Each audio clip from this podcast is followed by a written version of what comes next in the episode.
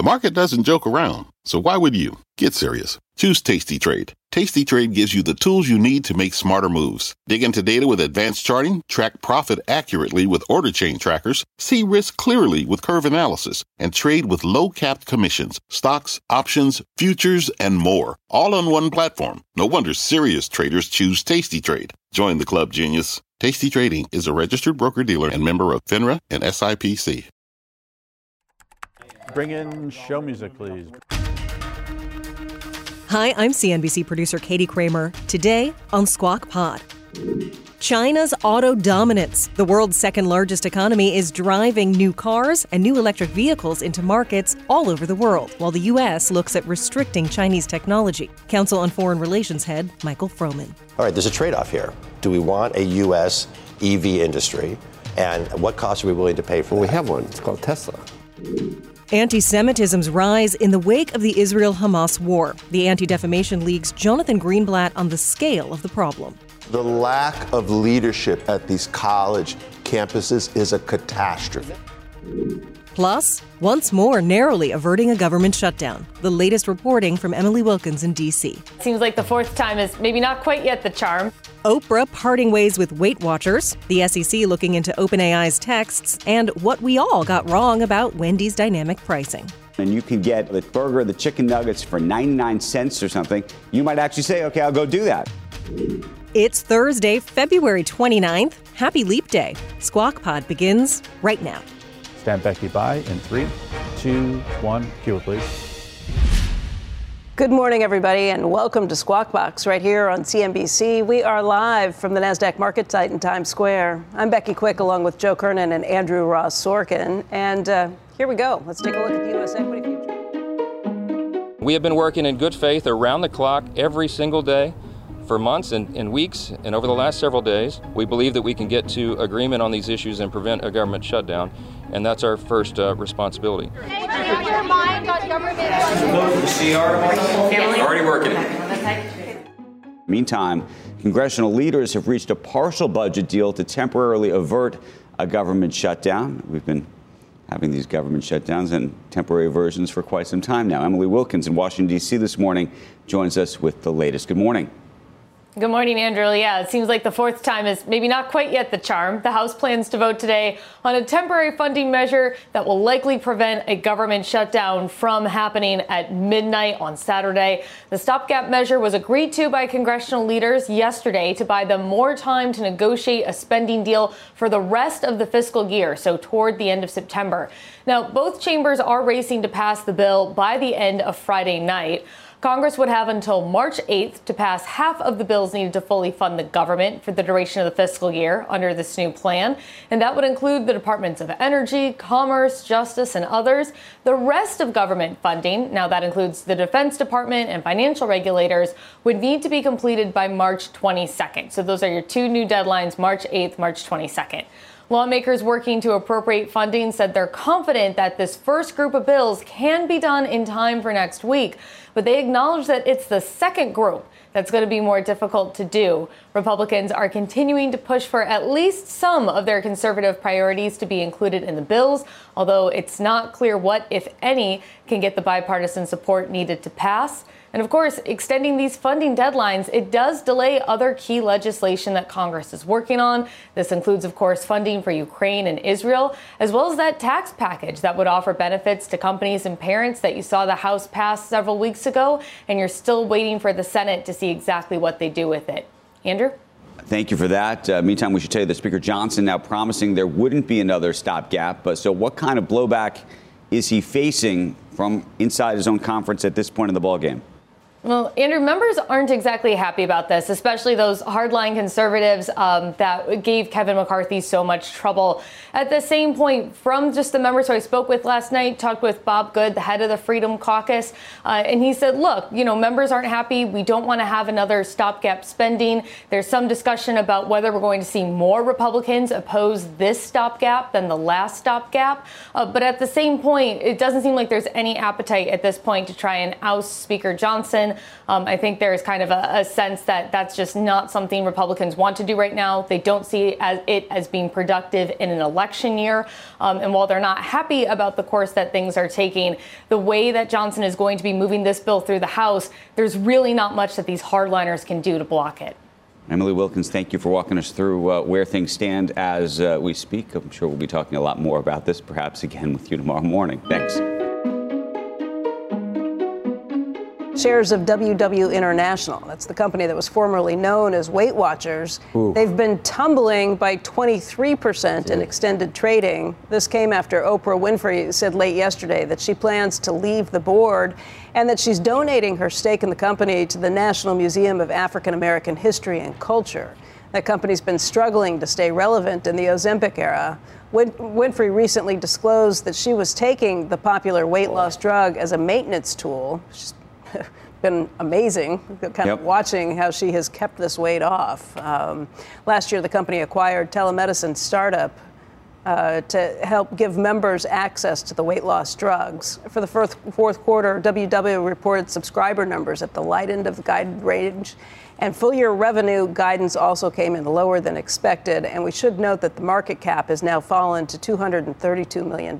so it's not even a company that we would normally cover. But when you're when you're when your board member and your effective spokesman, if you will, I don't think I don't know if she would say she was a spokesman, is now taking effectively the, totally, the, and it just totally irrelevant. the entire business. And totally irrelevant. And it was long it. before she left. It was totally. That's why it's at two dollars. Well, it was right. It was a complicated. It was Right. I'm not saying that the business wasn't complicated beforehand, but now it is officially complicated. Complicated. It's, it's over because of Ozempic. Remember, people thought it was irrelevant, and then she joined it. Right, right. But that was before. Ago. That was, the, was the world has changed. That, that and now we talk about it every day. It's fully, and just like Salesforce down five bucks is only one percent. This is 89 cents, and it's 23 percent. So uh, yeah, that's a, been a long, sickening uh, mm. decline, but I'd still rather. What do they do? They sell some low calorie like food and stuff I, instead of sticking a needle no, in my stomach. They, are selling you on you know one, two, three. You know they, give, they have all these rules you about don't your. Have to stick needles in your stomach, do you? No, you know, I probably wouldn't even it's a lot easier. It's a lot easier to follow. Now that I think about it, I probably, would, I probably wouldn't even feel it. It's so fat. Um, let's talk about some news overnight that's uh, right? raising a lot of eyebrows. What was that? Uh, this morning on Wall Street, Joe. Did I know, I, I know I, your stomach is, but the did, SEC. Did I feel something?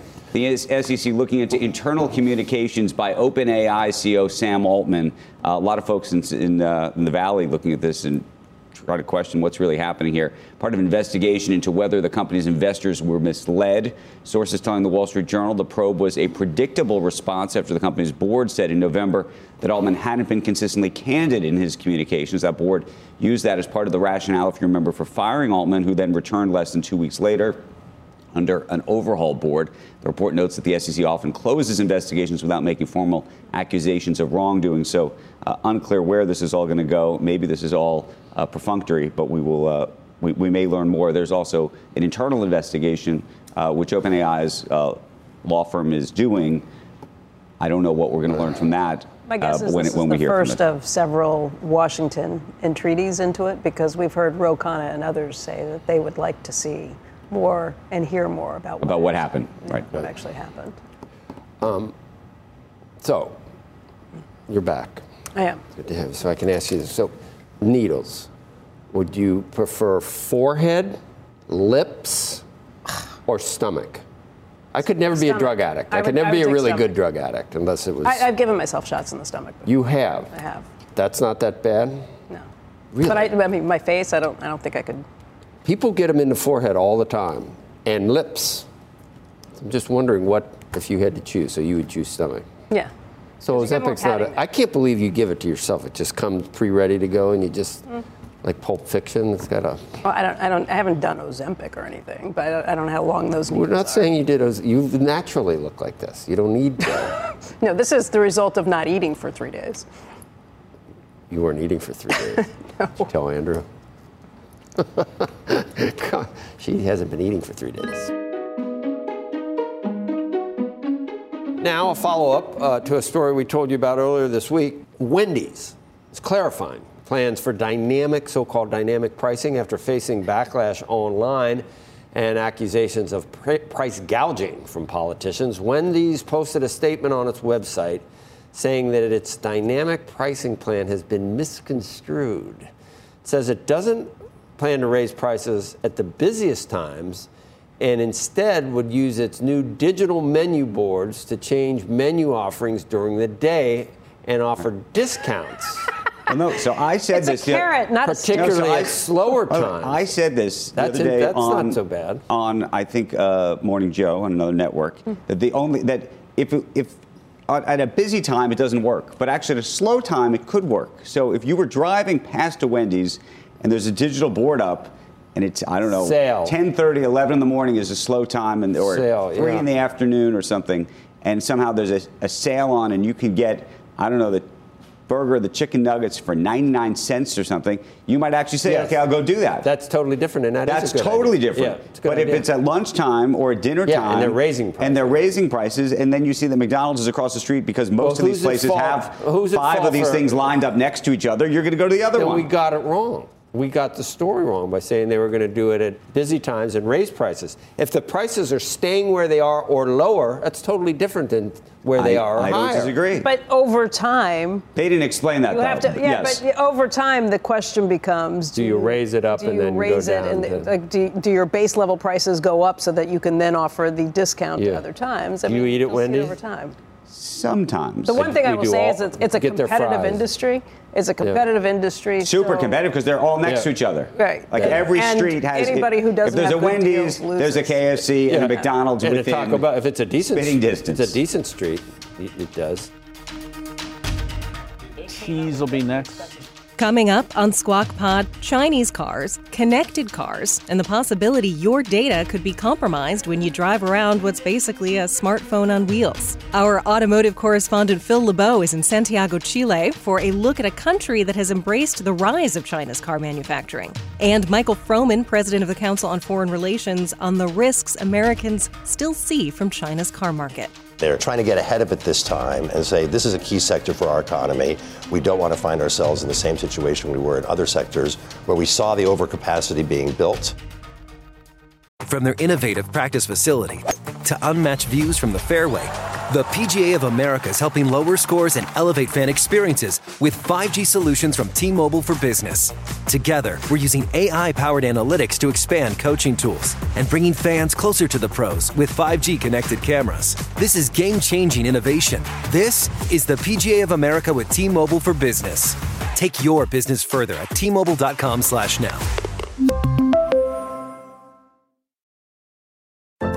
What's on the horizon for financial markets? At PGIM, it's a question that over 1,400 investment professionals relentlessly research in pursuit of your long term goals. Specialized across asset classes, but united in collaboration, our teams provide global and local expertise. Our investments shape tomorrow, today. Pursue your tomorrow with PGIM, a leading global asset manager.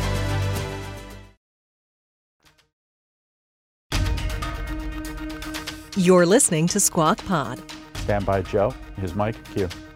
Good morning and welcome back to Squawk Box here on CNBC, live from the NASDAQ market site in Times Square. I'm Joe Kernen, along with Becky Quick and Andrew Ross Sorkin, and uh, not a pretty picture. Now that is. That's a that's a beautiful Hello. that's a beautiful picture. Now you just sound like you are spoiled. You know, I want it A to go up bit of a every damn back. day, every damn every day. I want it up. I like uh, let the good times roll. Chinese brand vehicles are seeing stronger demand around the world. Our Philip has more on China's auto revolution from one country buying in Chile.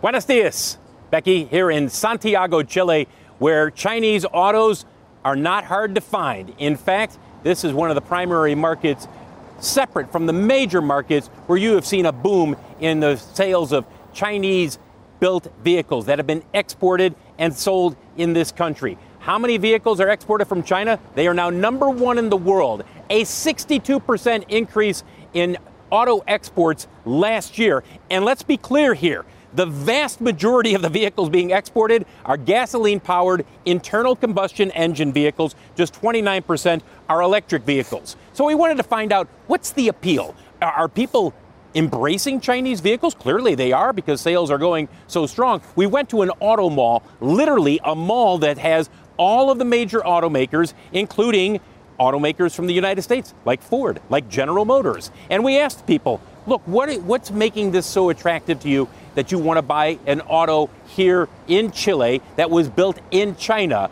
And one of the dealers told us something very interesting. He said, there is an ability for the people here to get past the idea of a car being built in China. That hesitancy has faded away. So, what are the primary markets where the Chinese are exporting their vehicles? First is Russia. Once the Europeans pulled out following the war in Ukraine, then China stepped in, supplying the vast majority of the new vehicles that are sold in Russia. But Mexico is a close number two.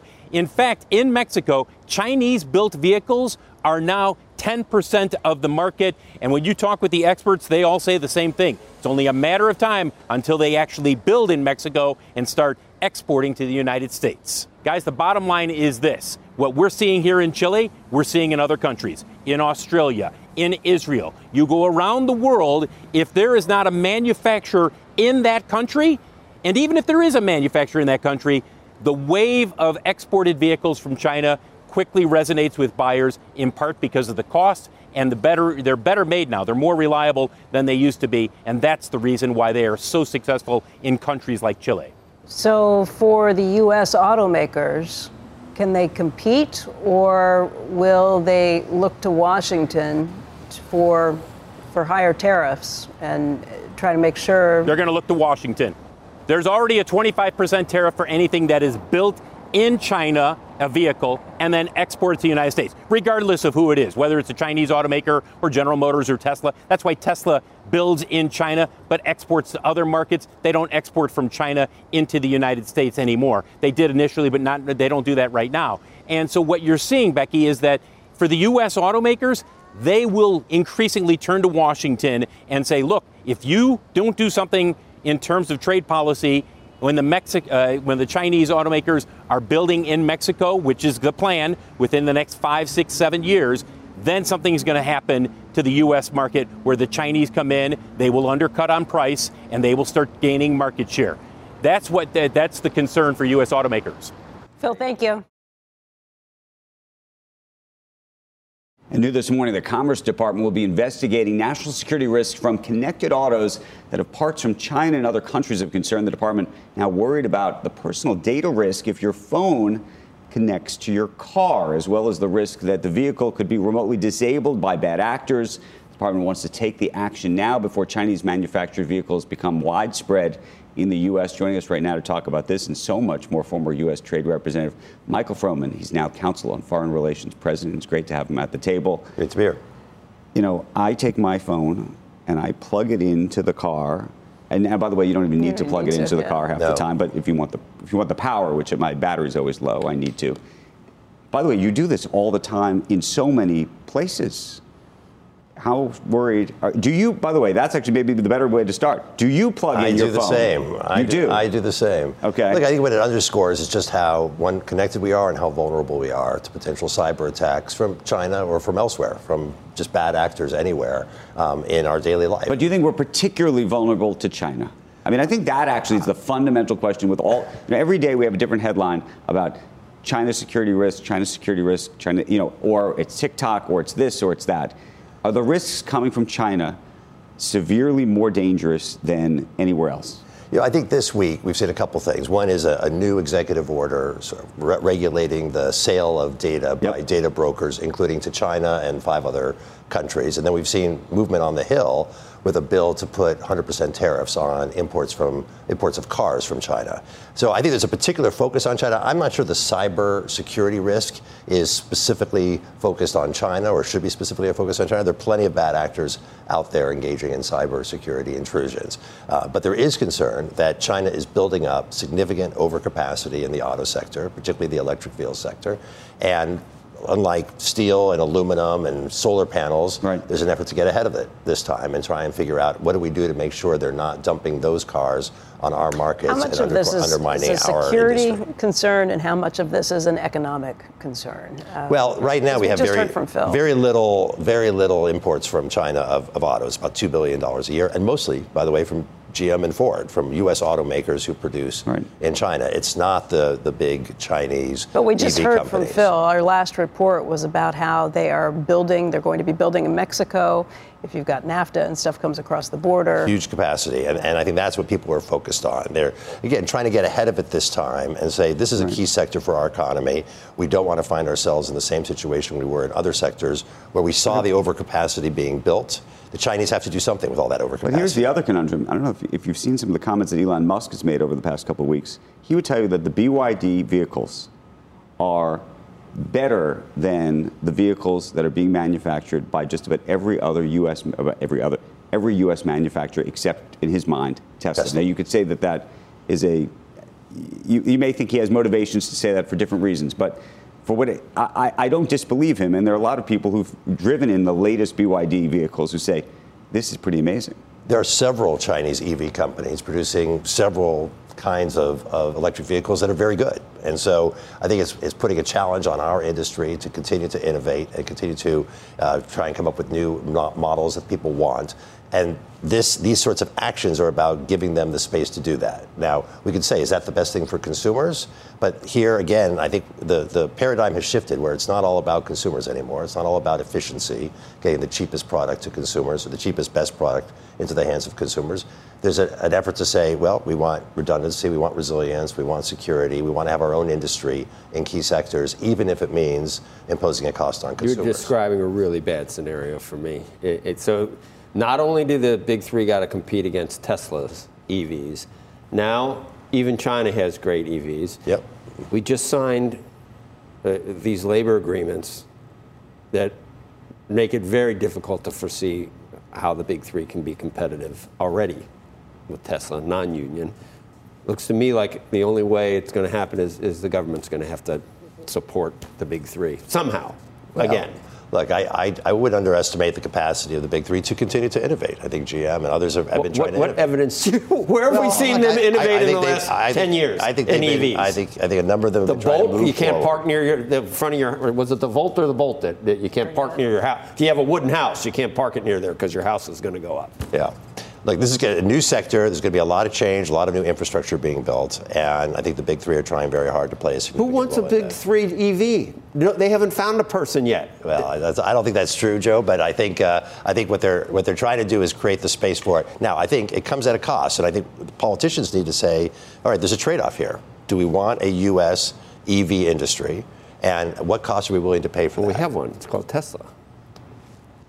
That's, that's, what, do we want more than that? And do we want a competitive well, industry? If, if, if, you build it, they will come. That they haven't built it yet. Yeah. Well, but the question is, if we let these cars in, maybe they would. And that's the flip side. You think the competition the would make them better? You mean? I could argue to you that Why one of the reasons Tesla that enough? EV take up has not been as high is because the actual cars themselves are not good enough. All right, it's I agree. Products problem. But you've already got Tesla as a, as a model of what you'd like to be, and they're nowhere near that. And so you're happy to have a monopoly. Huh? You're happy to have a monopoly. I'm not saying I'm happy, but if you know if it's a monopoly based on how good your product is, I mean we've seen that in big tech too. Do you close down a big tech company just because they're so good at what they do? Yeah. That's Peter Thiel's got a book out called that. Winner a, real takes all. Huh? Winner takes all.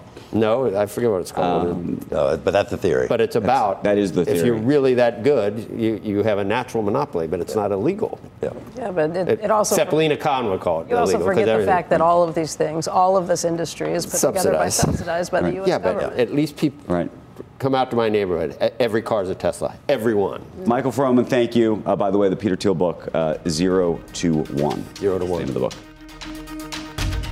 Next on Squawk Pod, the shocking rise in anti Semitism. Jonathan Greenblatt, Anti Defamation League CEO, is looking at college campuses and what academic leaders should do. If you have a DEI program that doesn't include Jews, the most targeted religious minority, you're doing it wrong. That's the opposite of diversity. From pit lane to podium, the Las Vegas Grand Prix is providing fans a race day experience at the speed they deserve with the help of T Mobile for Business. Our 5G advanced network solutions are powering race day operations with event wide connectivity. From streamlined gate entry to an immersive app, giving fans blazing fast access to the sport they love. This is accelerating innovation. This is the Las Vegas Grand Prix with T Mobile for Business. Take your business further at T-Mobile.com slash now.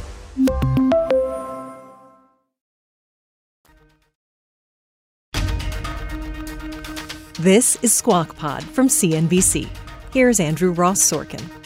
A new survey by the Anti Defamation League finding that anti Semitism is still on the rise in America. Results show that nearly one in four Americans are prone to believe in anti Jewish conspiracy theories. It's the highest level in more than three decades and up from 20% two years ago. The survey also showed that more than 42% of Americans either have friends or family who dislike Jews or find it socially unacceptable for a close family member to support Hamas. For more on the findings, I want to bring in Jonathan Greenblatt, CEO, National Director of the Anti Defamation League. Surprised by these results? Uh, unfortunately, I'm not. I mean, we have watched at ADL this trend line move in the wrong direction for the last five plus years. And to think in 2019 it was just 11% of Americans who had extensive, you know, intense anti Semitic attitudes. So to see that more than double in just five years is shocking. But look, this is playing out on our college campuses. This right. is playing out in public spaces, so it's not entirely a surprise. These uh, polls were taken when? Uh, in the first half of January. Okay. So this is, you know, ADL's been studying anti-Semitic attitudes since the 1960s, and we run these sort of like sentiment analyses every two to three years to gauge in baseline where public right. attitudes are. How connected do you believe that these results are to what's happened in Israel and uh, to the response that Israel has had to the attacks? Well, look, it's a good question. I think in 2016, things started to change when extremists started to feel like they had permission to express anti Semitic attitudes. And then since the October 7th massacre, like the sewers, the, the lids have been blown off the sewers by the anti-Zionists. So keep well, so I don't want to I don't want to conflate anti-Zionism with anti-Semitism, but uh, they, are the they, same. They, it's they're, they're two hues of the same color. Okay. But here's what I. But some people. Well, okay. Continue on. I mean, here's what I would tell you. In 2022, right, when Israel had a coalition government with Arabs and Jews in the government, Muslims and Jews working together, we had the most number of anti Semitic incidents we ever tracked in America. So this idea that Israel causes anti-Semitism yeah. is wrong. Andrew, that I mentioned the, the, piece in the journal today. Interesting. Last uh, last two sentences. Progressives claim that being anti-Israel or anti-Zionist isn't the same thing as being anti-Semitic.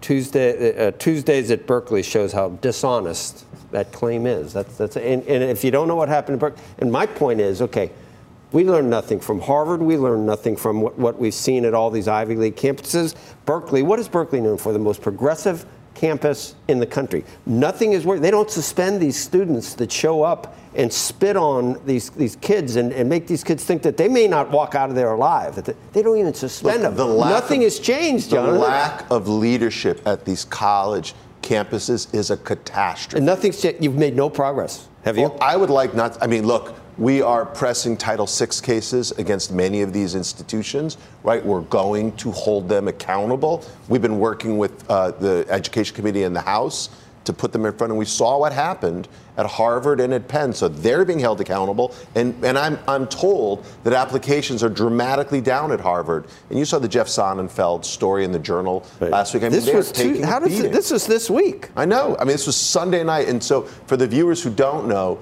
two Jewish women were assaulted by a throng of pro Hamas protesters. Right. And look, something is profoundly wrong when the university thinks it's normal for people to converge on the campus with their faces totally covered by scarves. They said they're right? helpless. They're, they're, the administrators say there's helpless, nothing they can do about it. Well, here's what you can do. Number one, Number one, enforce the law. You break windows, you assault people, you should be arrested. Number two, ban masks on college campuses. I'm not talking about a COVID protection. I'm talking about someone who's there and screaming about the intifada, then assaulting people. How does anyone think that's normal? And then number three, I think the thing we also need to talk about is we need to overhaul, and I've talked about the, I've talked about in the show before, we need to overhaul DEI. Because the idea of diversity, equity, and inclusion that perpetuates the exclusion of Jews is just wrong. And I believe in diversity education. I think it is important, but it's got to be done differently. Okay, so how would you do it? Better. How do we do diversity education yeah. differently? I think you know most of these programs we've studied them. And are you talking about DEI programs inside universities? You're talking about DEI programs inside corporations, okay. et cetera. Okay, like so this is why we launched our workforce pledge at ADL. 250 plus companies have joined. If you have a DEI program that doesn't include Jews, the most targeted religious minority, you're doing it wrong. That's the opposite of diversity. So that's got to change. So we think that companies need to either adapt and rethink the way they're doing this all together. That's overdue to happen in all these places. What should Netanyahu do at this point? And, and what, what should Bibi do? Yeah, and what should Biden be doing? He's already under some pressure, Look, but Hamas is Hamas, pressure. Yeah, but Hamas is not. It's not nowhere close to taken care of at this point. Look, number one, the hostages need to come home yesterday right? That's the thing that I know I'm focused on. It's why I wear the ribbon, it's why I wear my dog tag. They've got to come home. Beyond that, like, I'm not a military strategist. I'm focused on fighting hate here in America. But I don't think that the political will is going to be there for them to do what they need to do because of exactly what you're, you're talking about. I mean, it is, it is alarming to see how the, t- the sand seems to be shifting. And you predicted it. When you, you said that there's no way public opinion is going to hold up to do what is not to, to, to yeah. eradicate Hamas, Hamas is a genocidal organization that prioritizes killing Jews. It should be unacceptable yesterday, today, and tomorrow. So whatever the future government in Gaza might be, right. it can't. Okay, but so what did you think about Hamas. what happened in Michigan?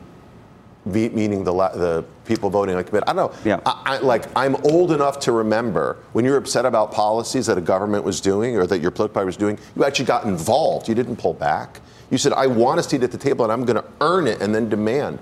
I think what's happening you don't is think ridiculous. That would, so you don't and how's that, that going to help like economic opportunity for the people of Michigan? How's that going to help make that state better? How's that going to help the Democratic the Party vote, win? people who just voted. I think the people, these people voting uncommitted. I think yeah. it's pathetic.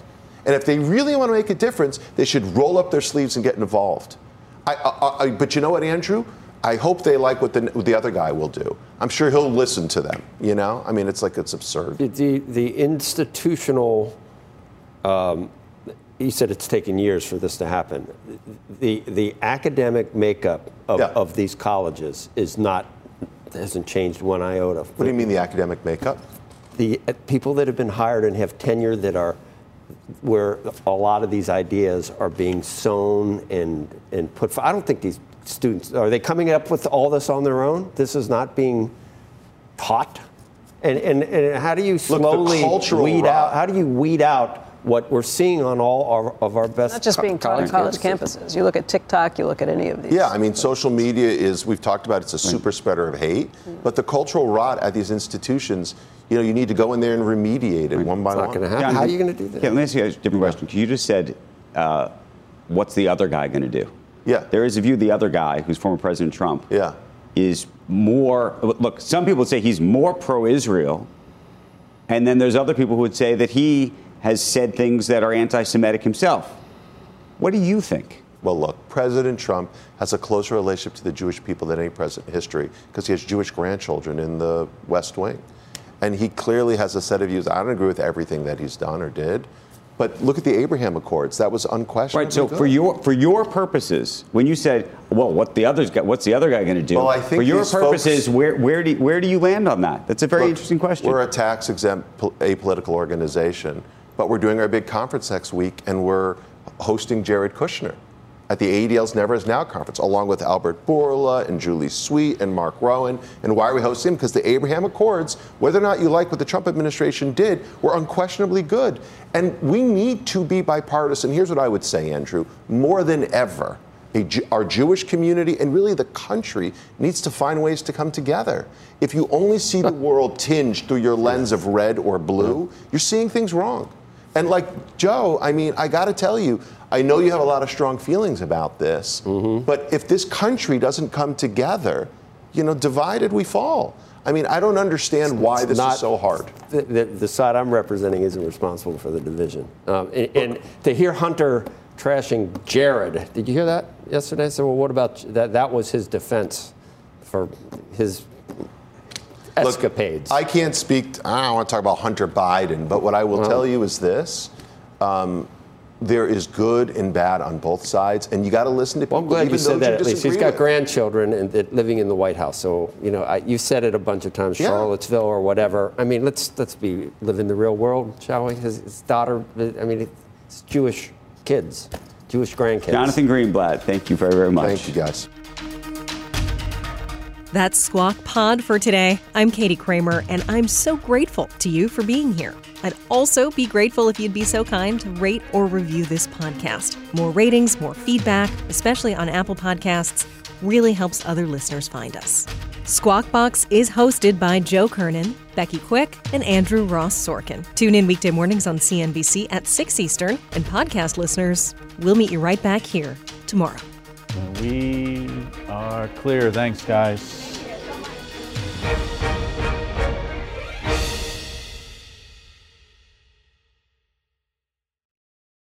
From their innovative practice facility to unmatched views from the fairway, the PGA of America is helping lower scores and elevate fan experiences with 5G solutions from T Mobile for Business.